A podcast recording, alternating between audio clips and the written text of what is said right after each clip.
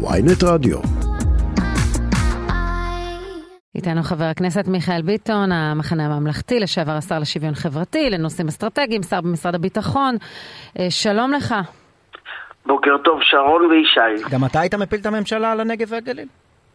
אני חושב שהגיע הזמן שממשלות ייפלו על הנגב והגליל. אני, אני רוצה להזכיר שגם כן. אתה עשית את הטריק הזה ב- בתקציב שאתם העברתם. לא הפלתי ממשלה, אבל לא, אמרתי עם להם... התחבורה וכולי, היו כמה כן. נאבקתי איימת על... לא להצביע. על- לא, לא להפיל ממשלה, אבל לא לוותר על אה, פגיעה בנגב ובגליל, שם פגעו בתחבורה הציבורית אה, ושם פגעו בחקלאות, אבל פה אתה רואה שר אוצר שלדעתי הביטוי הכי חזק למחדל זה הקריקטורה בידיעות אחרונות, שוק בצלאל. נתנו הכל לסקטורים, נתנו הכל ליהודה ושומרון, שכחו את הנגב ואת הגליל. זה השר הראשון, שר האוצר הראשון, שהוא משרת את יהודה ושומרון ולא אף אזור אחר במדינה. אה, ואולי סקטור גם, את החרדים משרתים בתקציב. חרדים, ציונות דתית, עכשיו אנחנו בעד קואליציה וזה הגיוני, אבל אם היו לך 13 מיליארד לתת לקואליציה, איפה הפתרונות למיגון לצפון שהעלמתם את התקציב? איפה מרכזי החוסן בצפון על סף סגירה? איפה הדיור הציבורי שהרגתם אותו וביטלתם תקציבים שלו? אבל רגע, אתה- פתחו את, ה... את החדר מיון הקדמי בקריית שמונה, לא? כן, אז זה מיליון שקל, אופיר כץ לדעתי שם את זה מה, מהכסף הקואליציוני שלו. אנחנו מדברים על מיליארדים.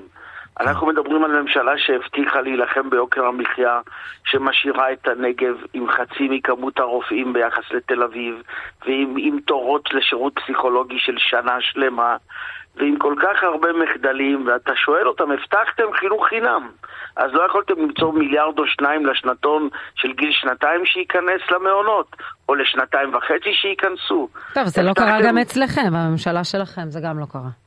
א', הנקודות אנחנו... זיכוי זה מ-0 עד 3, רק צריך להגיד. לא, אנחנו נתנו את, הנזוק, את הנקודות האלה מזמן, ואני הכפלתי את המענקים למקבלי שכר נמוך, אבל תבינו שמצד אחד יקבלו מענקים מקבלי שכר נמוך וזיכויי מס, באמצע מי שמרוויח 6,000 עד 8,000 מי שקל שלא מגיע לא לסף מקבל המס, כלום. אבל הוא מקבל היום הוא- כבר הוא לא- סבסוד.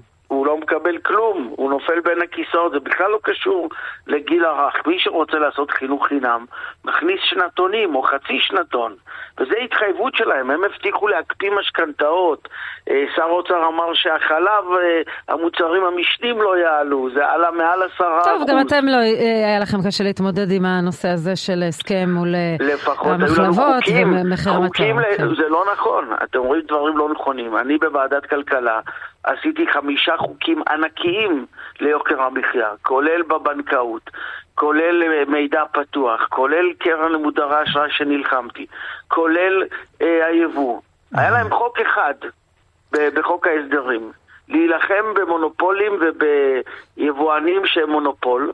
הם ביטלו את החוק הזה. תגיד, לדעתך שבועיים. משבר התקציב הזה, זה, אתה יודע, הכלבים נובחים השיירה עוברת? זה, זה הריטואל התקציב הקבוע? יעבור, התקציב יעבור, אבל אותו שר אוצר שנדיב לתת לשרה סטרוק 1.3 מיליארד, מעלים מההסכמים הקואליציוניים מאות מיליונים לנגב ולגליל, ופתאום אתה רואה שר של נגב גליל שרוצה לעבוד, שמתחייב לטפל בפערים בבריאות, בשירות פסיכולוגי.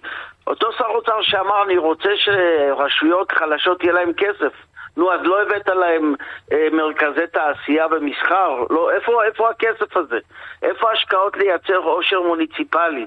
אתה לא מאמין בכלל שהחבר'ה האלה מה זאת אומרת, חגגו... מה זה קרן הארנונה, למשל, קרן מבחינתך? הארנונה זה בלוף, זה קופה קטנה של האוצר ל- לשלם דבר שהם שילמו בעבר ב-30 אלף שקל ליחידת דיור חדשה, ויותר בסדר, חמור. רגע, רגע, זה לא יועבר, להערכתך זה לא יועבר. לרשויות המקומיות החלשות? זה כסף ודאי שהאוצר... שלא, מאילת לוקחים כסף, וירוחם שתבנה כנראה תשלם כסף, אבל ליהודה ושומרון לא ישלמו שקל.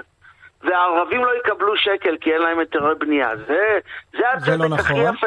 זה לא נכון, קודם כל. זה מאוד נכון, רגע, ישי. אבל אתה מכניס פנימה תפיסת עולם. זה כמו ש... אני חושב... לא נכון, אלה עובדות. אני חושב שהמאבק שלך נגד הרפורמה בחקלאות שהוביל אה, ליברמן ופורר היה מאבק בעד יוקר המחיה ונגד הוזלת אה, המחירים לאזרחי אתה ישראל. טועה, הוא אבל היה אני- מאבק ברשתות אבל שקובעות אני את לא חושב, המחיר זה, הסופי, זה לא נבדק בארבע ועדות. והתברר כלא נכון, אבל אני לא חושב, חס וחלילה, שחבר הכנסת מיכאל ביטון רוצה לייקר את המחירים לאזרחי ישראל. הוא רוצה לדאוג אני חושב לחקלאות. שאתה ניסית לדאוג אבל ישי, לכפי ראות ישי, עמך. אתה טועה בגדול, כי מי שקובע את המחיר במדף זה הרשתות, והרשתות בישראל הם יכולים להיות מו- מונופול וקרטל, והם נעצרו על תיאום מחירים כמה פעמים, אז זה לא יעזור כמה לא חקלאים הרשתות ימכור הקמעונאיות. היצרנים. הקמעונאי לא שולט בשוק, הקמ- נתח השוק של אזרחי ישראל הוא רשתות גדולות, ושם אין שום כלי שלוש שפיקח על ועדות המחירים שלהם. ממשלתיות ישבו לבדוק את מה שאמרת עכשיו, ומצאו שזה לא נכון.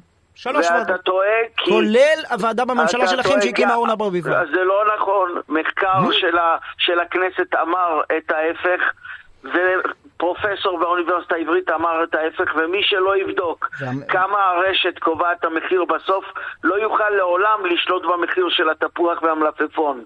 גם אם המלפפון יצא בזול, בסוף מי שקובע את המחיר הסופי זה הרשתות. ואם לא תבדוק אותם, לעולם לא תשלוט במחירים. בדקו את זה שלוש פעמים, לא אני אומר לך. הנה, עכשיו. גם, אה, עכשיו גם שר הכלכלה ניר ברקת. מבקש מהם להציג את הנתונים שלהם, לא, ואנחנו מה- נראה. היה לו חוק. אחד. לשר ברקת היה חוק אחד בחוק ההסדרים שמפרק מונופולים של מזון ויבואני מזון. בתוך שלושה שבועות של לובי בוטל והוצא החוק הזה מחוק ההסדרים. החוק היחיד שהיה להם להיאבק ביוקר המחיה בסיבוב הזה. בוטל בגלל לחץ אה, של, של לוביסטים. אני רוצה את ההתייחסות שלך לעליית בן גביר להר הבית, הצו האלוף בנושא חומש והגינוי האמריקני.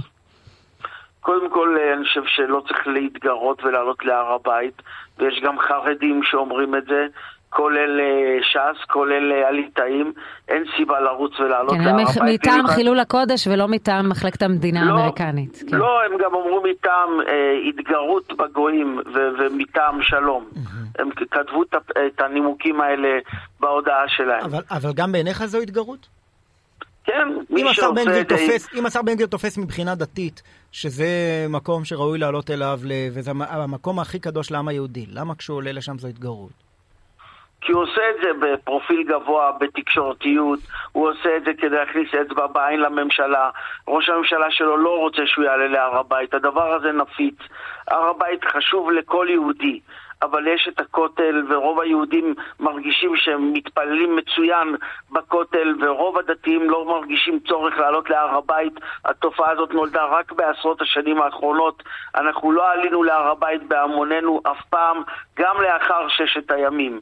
הדבר הזה נולד רק בשנים האחרונות, ומי שמוביל אותו זה אנשים כמו איתמר בן גביר, והוא אה, פצצת נפץ בכל מקום שהוא יגיע, ולכן מי שרוצה... לא, אבל אם יש בן אדם, אם יש בן אדם שחש שהר הבית הוא אה, המקום הקדוש, ולתפיסתו צריך הבית. להתפלל שם. אתה תופס שזו עלייה- פרובוקציה?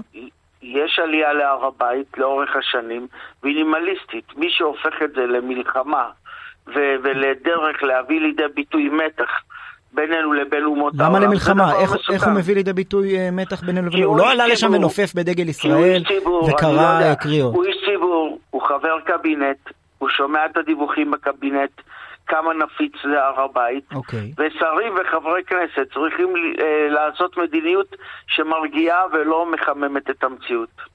אז אני שואל, באיזה מובן הוא מחמם את המציאות אם הוא עולה לשם להתפלל? כי הוא שר בממשלת ישראל, ולדבר הזה יש משמעות, הוא לא אזרח פרטי. וכשאני ישבתי בקבינט, ואחרים, והוא גם בקבינט, הוא יודע כמה הדבר הזה נפיץ.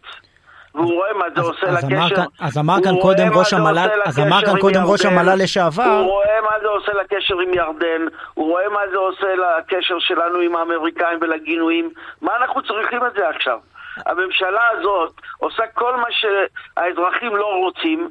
אף אחד במדינה לא אומר הדבר הכי לא, חשוב אתה- עכשיו זה לעלות בעיניך- להר הבית. בסדר, אז אני אומר, אתה בעיניך- ולא הכי חשוב רפורמה משפטית.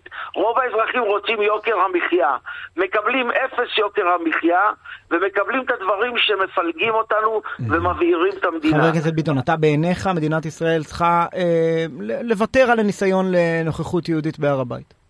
יש סטטוס קוו בהר הבית, הוא נשמר שנים, חברי כנסת ושרים לא צריכים לעלות להר הבית כדי לחמם את האווירה.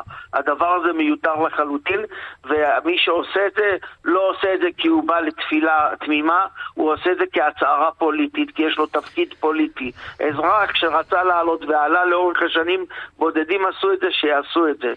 מילה קורה... טובה לתוכנית של אה, גלנט לאנשי המילואים, ממש לסיום, כמי שהיה שר במשרד הביטחון.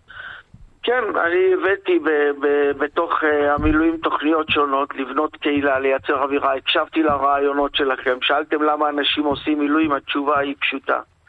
כי מי שעושה מילואים זה האנשים הכי טובים במדינה. עם לב גדול וערכים גדולים, ולהיות ביחד זה דבר משמעותי. ובכלל, המילה הטובה לשר גלנט היא לא רק על המילואים, על קור רוח, הוא עבר סערה פוליטית, אבל תפקד במבצע האחרון מצוין, ועושה את הדברים הנכונים במשרד הביטחון. חבר הכנסת מיכאל ביטון, המחנה הממלכתי, תודה רבה על השיחה. תודה רבה לכם.